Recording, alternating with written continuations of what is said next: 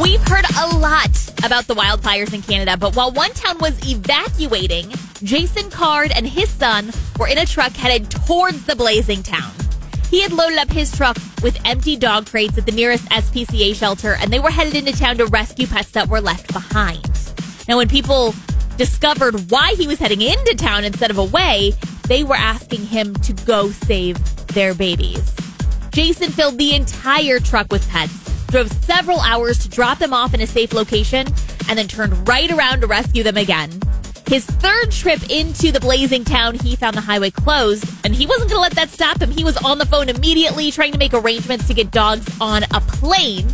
When the highway reopened, he was able to go in and rescue another truck full of animals. So many pets were saved and in the hands of temporary fosters thanks to one animal lover and his son.